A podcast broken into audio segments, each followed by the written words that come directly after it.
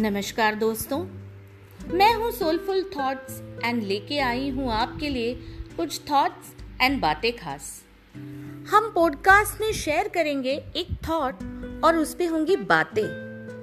आप भी अपने थॉट्स कमेंट्स में शेयर करें और अगर आप राइटर हैं और लिखते हैं तो अपने थॉट्स को ज़रूर शेयर करें।